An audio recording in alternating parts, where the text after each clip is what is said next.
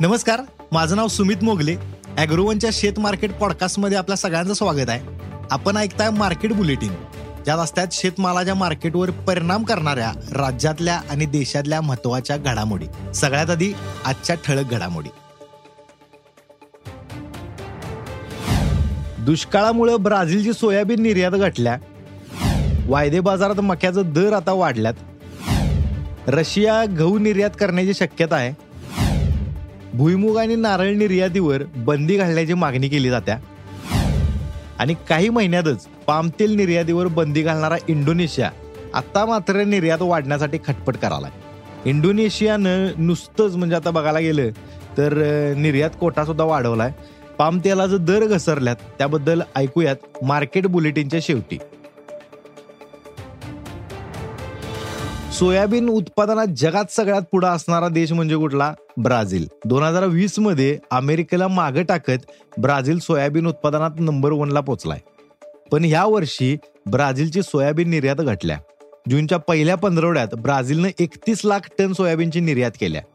गेल्या वर्षी याच कालावधीत जेवढी निर्यात झाली होती त्याच्या तुलनेत जर बघायला गेलं तर ती तब्बल बहात्तर टक्के कमी आहे. ब्राझीलमध्ये ह्या वर्षी मोठा दुष्काळ पडलाय. त्याच्या जोडीला उष्णतेची लाट आल्या. त्यामुळे सोयाबीनच्या पिकाला मोठा फटका बसलाय. एका सर्वेक्षणानुसार ब्राझीलमधलं सोयाबीन उत्पादन अकरा पॉईंट चार टक्के घट होण्याचा अंदाज वर्तवलाय. जागतिक पातळीवर मक्का पिकाच्या वाढीसाठी हवामान अनुकूल आहे पण मागणी कमी राहण्याची भाकीत केली जात आहेत.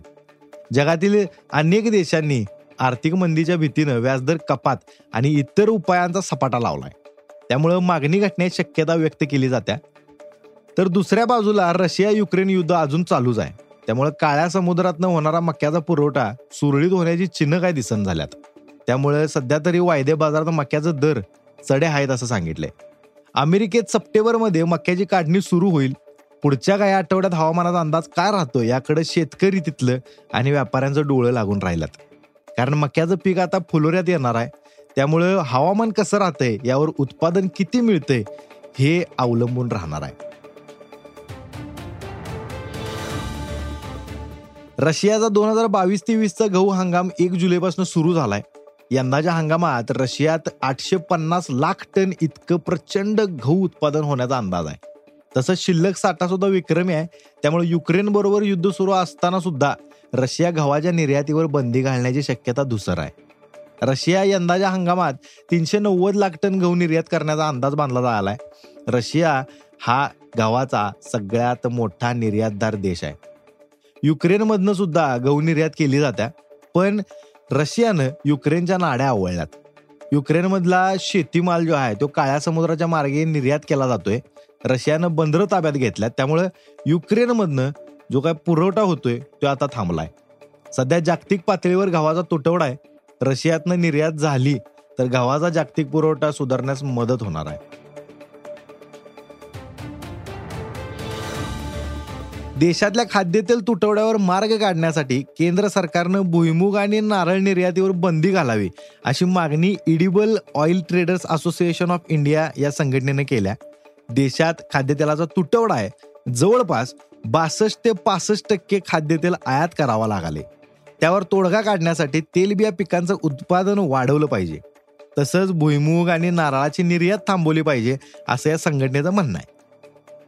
केंद्र सरकारनं तेलबिया पिकांची उत्पादकता वाढवण्यासाठी याआधीच अभियान जाहीर केले परंतु त्यात पाम तेलाचं झुकतं माप दिले त्यामुळे इतर तेलबियांसाठी या अभियानाचा काहीच उपयोग होणार नाही असंही ती संघटना म्हणत्या.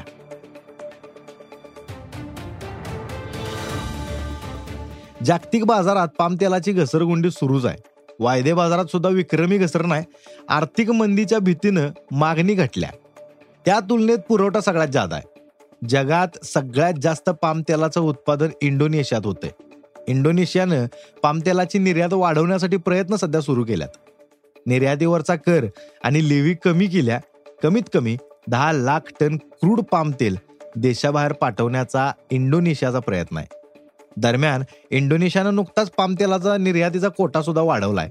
इंडोनेशियातल्या पामतेल उत्पादकांनी स्थानिक बाजारात जितकं पामतेल विकले त्याच्या सातपट हा कोटा आहे. देशातल्या पामतेलाचा साठा कमी करण्यासाठी हे पाऊल उचलण्यात आले. पामतेल उत्पादनात इंडोनेशियाच्या खालोखाल स्थान आहे मलेशियाचं.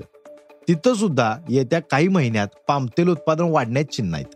कारण तिथं नवीन पीक चांगलं आहे तसंच स्थलांतरित मजूर कामावर परतल्यात. परंतु निर्यात मात्र गेल्या वर्षीच्या तुलनेत घटल्या.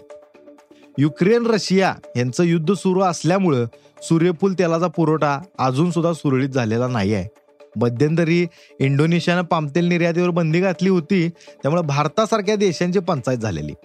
भारत पामतेल आयातीसाठी इंडोनेशियावर मोठ्या प्रमाणावर अवलंबून आहे. भारतानं मग पामतेलाऐवजी सोया तेल आणि सूर्यफूल तेलाची आयात वाढवली. त्याचा परिणाम पामतेलाच्या जागतिक मागणीवर झालाय. आणि आत्ता जागतिक पातळीवर पामतेलाचा पुरवठा परत वाढलाय. पामतेलाच्या दरातलं चढ उताराचा परिणाम सोया तेलावर होऊ शकतात. त्याचा परिणाम सोयाबीनच्या किमतीवर सुद्धा जाणवू शकतोय. आज इथंच थांबूया. अॅग्रोवनच्या शेत मार्केट पॉडकास्टमध्ये उद्या पुन्हा भेटूया. शेतीबद्दलच्या सगळ्या अपडेटसाठी अॅग्रोवनच्या युट्यूब फेसबुक आणि इंस्टाग्राम पेजला फॉलो करा. धन्यवाद.